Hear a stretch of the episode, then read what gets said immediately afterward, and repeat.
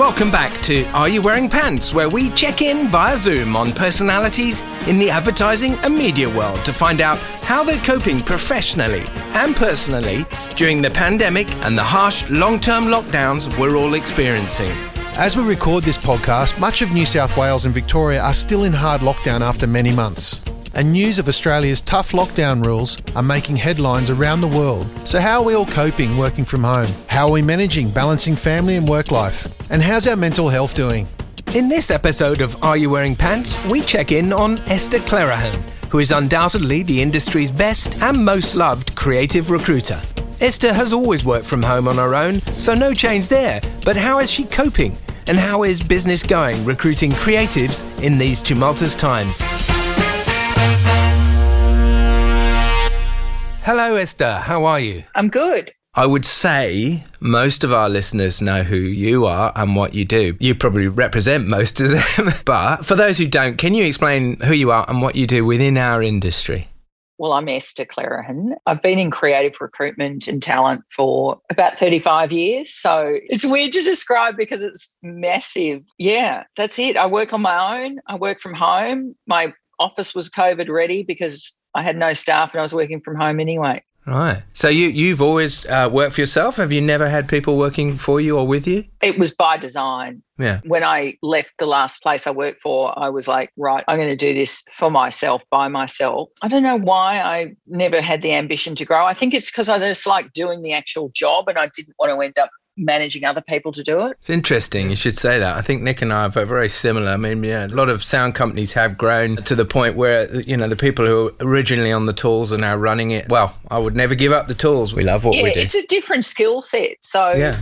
And good on them because many have done it and done it well, but mm. it's just not something that I was driven to do to grow the brand. Well, you've done very, very well on your own, so I don't think you need to worry about that. We can see you now working from home, and you just said that's where you've always been. So, no changes for you during lockdown? Not always at home, but for 19 years, I think it is. The changes, I, I went to Melbourne and I did most of the lockdowns in Melbourne. Right. I took the car down. I got caught there during that grim stage four last year and came back exactly a year ago, I think, today. So you were stuck there, were you, when you went down there? Well, yeah, because they closed the borders. And it was good because, like, remember the, a year ago or a year and a half ago when this thing hit, we're all like, what's going to happen? Yeah. There were layoffs and all sorts of fear. And I think we've adjusted since then. But I thought, well, you know, my sister can't look after mum on her own. I better get down there because, again, I can work from anywhere.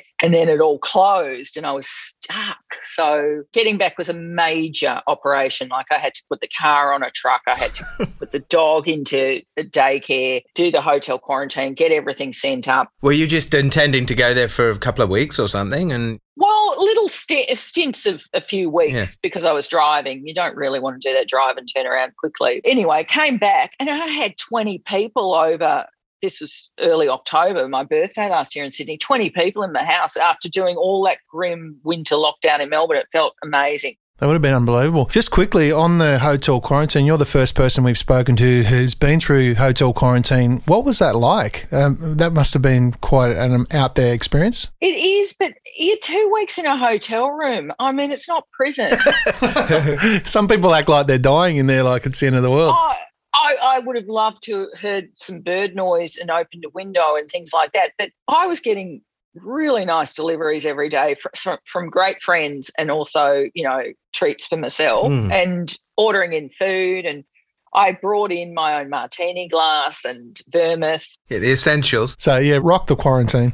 exactly. Like a ritual, ring up for the ice, have the ice sent up, make a martini and settle in. I thought I'd watch every show and just be in a deep dive into Netflix. I worked and I thought I'd get really fat because I just gave myself two weeks off because I so I ate crap as well as good food. I came out normal. Mm. Oh, good. It's not something to whinge about unless you've got some issue about being in an enclosed space. And I was in not a great hotel in Darling Harbour. It wasn't like I was in fancy luxury. Well, it's good that you managed to get back out and get back into life in Sydney. And then, of course, we got closed down. Yeah. You know, we've been talking to various different people in, in the industry editors, producers, creatives. You touched on something just now about the first lockdown. There were layoffs. Did, did you mean in our advertising industry? Yeah, I think everyone was scared Mm. and we'd just come out of the fires. Things were looking like going into a recession anyway, not because of the fires, but just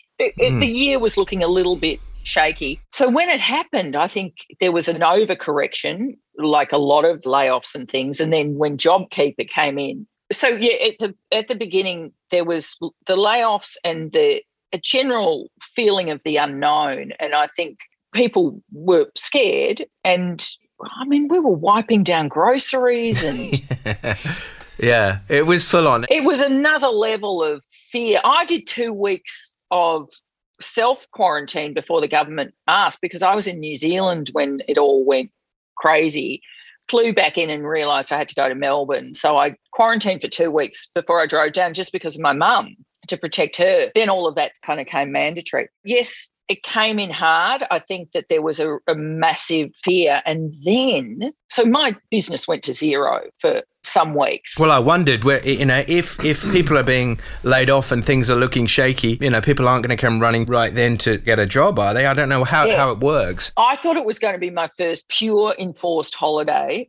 And, and I could actually just turn off the devices and just have a break in Melbourne looking after mum. But anyway, didn't really happen like that because you have to do a lot of calls with people, reassurance or giving them ideas of what to do and how to cope. Very quickly, though, freelance came in. Mm. People were finding that they were picking up a lot of freelance, even though the job market still hadn't moved. And then I noticed, because I'm not really in the freelance business, but then the freelancers I had out there, they were all getting hired. And then the briefs started coming. And then this has been over a year of just being flat out, and the job market has gone nuts. Well, that's interesting. So everybody was running scared. You know, I mean, not just our, our industry, the whole world. Was Yeah. all very new. So you've found in your world, it's now been busy since then because of what's been going on in our world. Oh, look, I'm not an economist and I just react to what's going on, but I think it might be a combination of people having that extra cash for not traveling and also JobKeeper really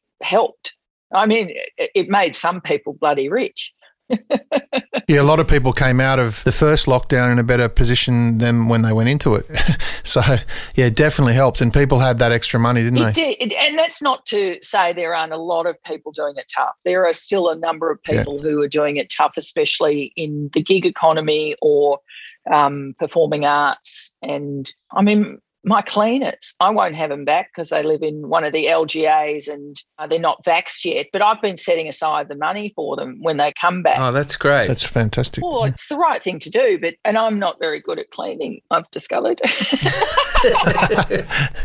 anyway, but yes, it's going to be good when they come back because there'll be this pile of cash on the table. But well, how does that Yeah. help them now when they Mm. actually need it? So I can be quite positive about my situation and a lot of the people I know, but I am also aware of the privilege of that and that there are a lot of actors, comedians, musicians, cleaners, Yeah, we had a voiceover artist come in yesterday who's also an actor, and he's he's literally had to pivot. He's just said, "Look, everything just dried up." He was auditioning for parts in films in Queensland, and then the borders locked down, and it was just like, "Well, I've got three kids I've got to look after," so he's pivoted into another another career. Gladys should have put out a call for contact tracers to be, you know, the out of work. Yeah, that's true. So your main focus is putting creatives into full-time employment. Do you Yeah. do that worldwide or is your focus on Australia?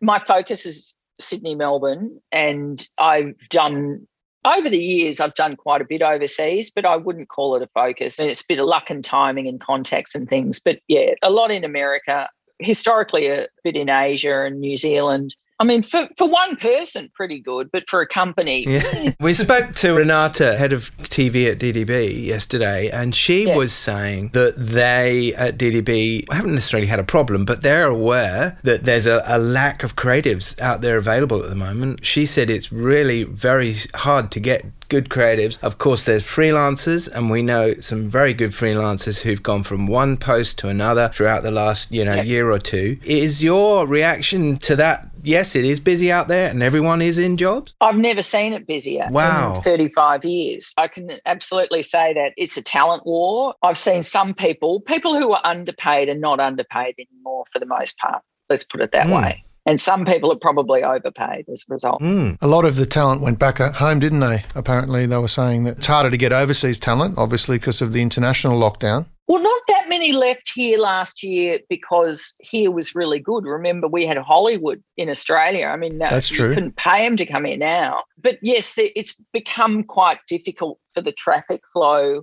Some people took jobs overseas, but were based in Australia or still are. Some have persisted with that and some chucked in the towel because they just couldn't handle the hours. Because mm, of yeah time time differences and stuff like that yeah. It's a it's massive through the through our winter and their summer it's a massive difference mm. especially in Europe and the east coast of the US mm. so the business is in a uh, well the advertising industry in Australia sounds like it's in a good place. We spoke to somebody the other day and he reckons 2022 is going to be a bumper year because there's lots of jobs that have haven't been cancelled but been put on ice and they're flowing through slowly. And then when the gates open up, it's going to kick off. Would you say that next year is going to be a big one? Well, I hope so. I do know that a lot of shoots have been held up just before they were about to happen. I hope they go ahead. I mm. hope that we just fire the pistol and off everyone goes again. If you spoke to me 12 months ago, my answers would be different from of today. Course. So I'm just going to bet that they're different again in 12 months. well, I mean, I hope it keeps going. We've been. Well, same. Yeah. and I think everybody's hoping that, you know, we, we will come through this, which, you know, hopefully it's only a few more weeks here in Sydney anyway. Are you joking?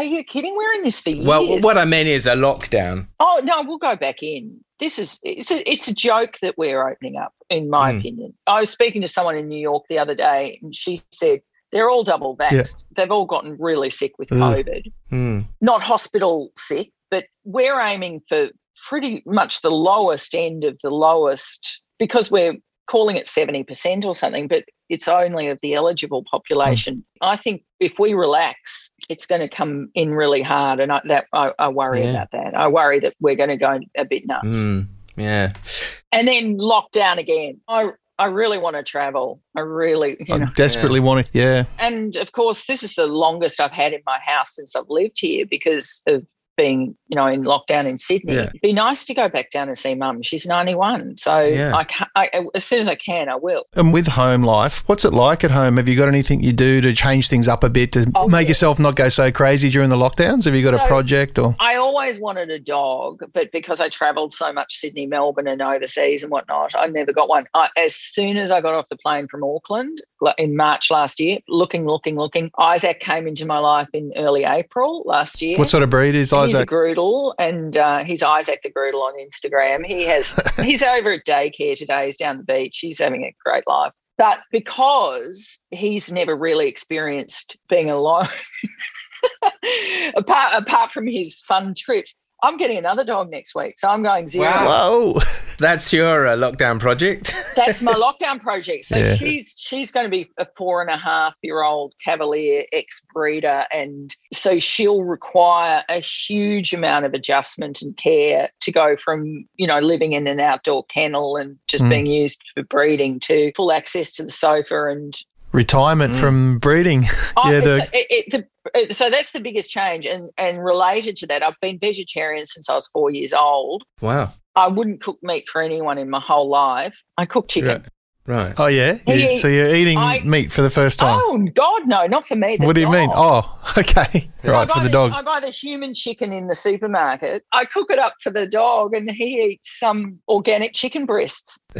That's my dog too. So now I know. Well, I'm gonna uh, hazard a guess that most of your work is done on on the emails and and on the phone. But I can also say that probably because I've seen you out and about, you have quite a lot to do with networking and socializing and turning up to events and all that sort of stuff. With all that out of the way, has that affected your business and also your personal life because i know you you know you love those yes of course i'm very lucky that i live in a hood where there's a few friends and ad people and whatnot. I ra- I had a career counselling session in the park with a guy walking past the other day, and uh, he said, "Oh, can we can we just have a bit of a chat about my future?" And yeah, so it's going on around. But yeah, I really I miss the events. I miss going and meeting in a you know secret little bar and having a martini and a chat to people. Mm. But yeah, it's it's the human contact. You can't make up for that. And on that, I think the people who are really affected by it are you know onboarding into these new jobs at the two different levels of if you're coming in as a chief creative officer an ECD or something like that and you've got to bring the staff together but you're doing it in lockdown I think you have to find ways to connect with people find ways to sort of introduce your brand of culture and get to know people which is really hard to do through so difficult yeah. Especially if say it's a big creative department and you're coming into it. But the other one and the this is a more critical long-term issue I think is the juniors coming into creative departments. If you think back to when you were in your first job, how much you learned from just watching people. Yeah. And you might not be in that meeting, but you were watching the, the machinations going on around the office, or you watched someone solve a problem really quickly. Just a lot of stuff happens through osmosis in your first few years. And I think that we have to be very mindful of this last year and this year's first job people have had very limited access to that level of learning. Yeah, and we should that's a very good point. Find a way to make that up to them when, when we're back in offices. I mean, I think we're we're all used to Zoom and Teams and all the others. We've done all of us done many meetings on them, and we're getting better at it. People still forget to hit the mute button and so on, but we're getting better at it. But do you want to get back to normal in real life? Are you going to continue doing stuff through Zoom, for instance? Yeah, Zoom works for an ongoing meeting, but yeah, I would like to. If I don't know a team or or an individual very well, or we really have to sit down and work out a plan about something, I want to do that face to face, not on the Yeah. screen. Yeah, no, I totally agree. Is there anything in particular uh, that has been affected lockdown pandemic wise in terms of placing somebody where you go, well, that wouldn't have happened because of this? Are there any instances in your world where you can think, well, that person got that job because of lockdown or through, you know, the pandemic? Not really. No. I think that the market's very buoyant and it's it, it's very active, and some people are getting paid more as a result, which is it's good because the thinking at the very beginning was to sort of screw people, and they- to hold on to talent, they've had to pay for them. Hi, folks. We're going to take a very quick breather to give a shout out to a fantastic initiative that Will Alexander talks all about in our chat with him. It's called Talk Club. Talk Club is a talking and listening club for men. It's a male mental fitness movement. Talk Club is a community of men looking after each other, a support network for ways to keep mentally fit. It's here to remind all men that they are not alone, that other men feel exactly the same way they do. And if we share our feelings, we can become mentally strong. Together, we can change the way we look after our mental health and end suicide. Search Talk Club Sydney on Facebook or go to wetalkclub.com for other clubs around the world. I did have one more thing that I wanted to say about coming out of lockdown. Just anecdotally, I've noticed when a lockdown finishes and people come out into the world, I think we do need to be very mindful of mixing alcohol with just putting people together when they've been sequestered for a while. So, in other words, if you have a Cup Day function or an Australia Day function or a Christmas function, I think every agency should be really mindful that there's a, almost a schoolies mentality of letting loose and being monitoring that situation and making sure that people are safe. Because I do know some stories of people just not being themselves, getting a bit, uh, whether it's through nerves or lack of experience or just being a bit overwhelmed. You put alcohol into that and people's guards down and everything, shit can happen. And I mm-hmm. think we know that when when it's something as like schoolies, we know that the kids are going to let loose and we protect them from it. Mm. I think we're going to have a bit of that with the grown-ups coming out of lockdown. Yeah,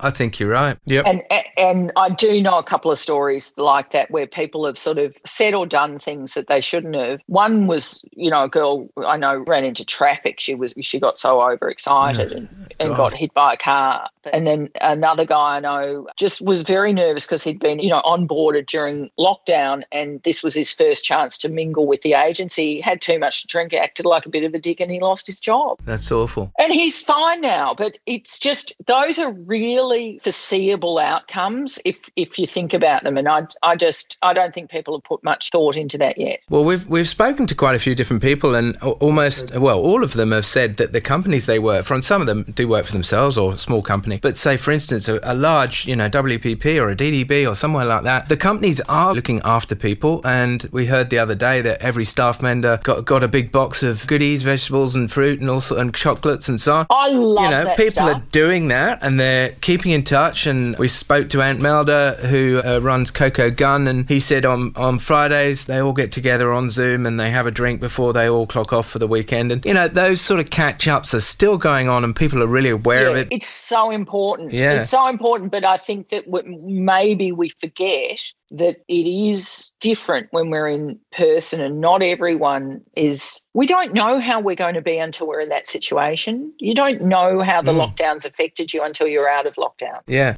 It's true. There is, you know, there's going to be some lasting issues coming out of lockdown. You know, when you're in, when you're cooped up for all that time, coming out, there's going to be a transition phase for sure. And, and the people who've done it tough with either homeschooling or living alone in an apartment building or something like that, we need to be really mindful of every individual's circumstances. And some people have really done well out of it, um, and others haven't. So, as I said, I think we'd have a different view in a year, and it'll mm. be really interesting if you visit it again in you know. in a Well, while. let's hope that we don't go back into lockdown and your prediction's not right after we open up. Yeah, but you're right. Though we're going to be living with this for probably for the rest of our lives. I hope my grandchildren won't be living with. it. But yeah, well, listen, it's been great to talk to you. I love your vibe. You've got um, really good, positive outlook on things, and, and obviously a bit of uh, care and attention for those people that you've helped through uh, their career. And let's hope they all get out of this, and we can all get back to whatever normal is. just having a martini in a bar, I'll be happy.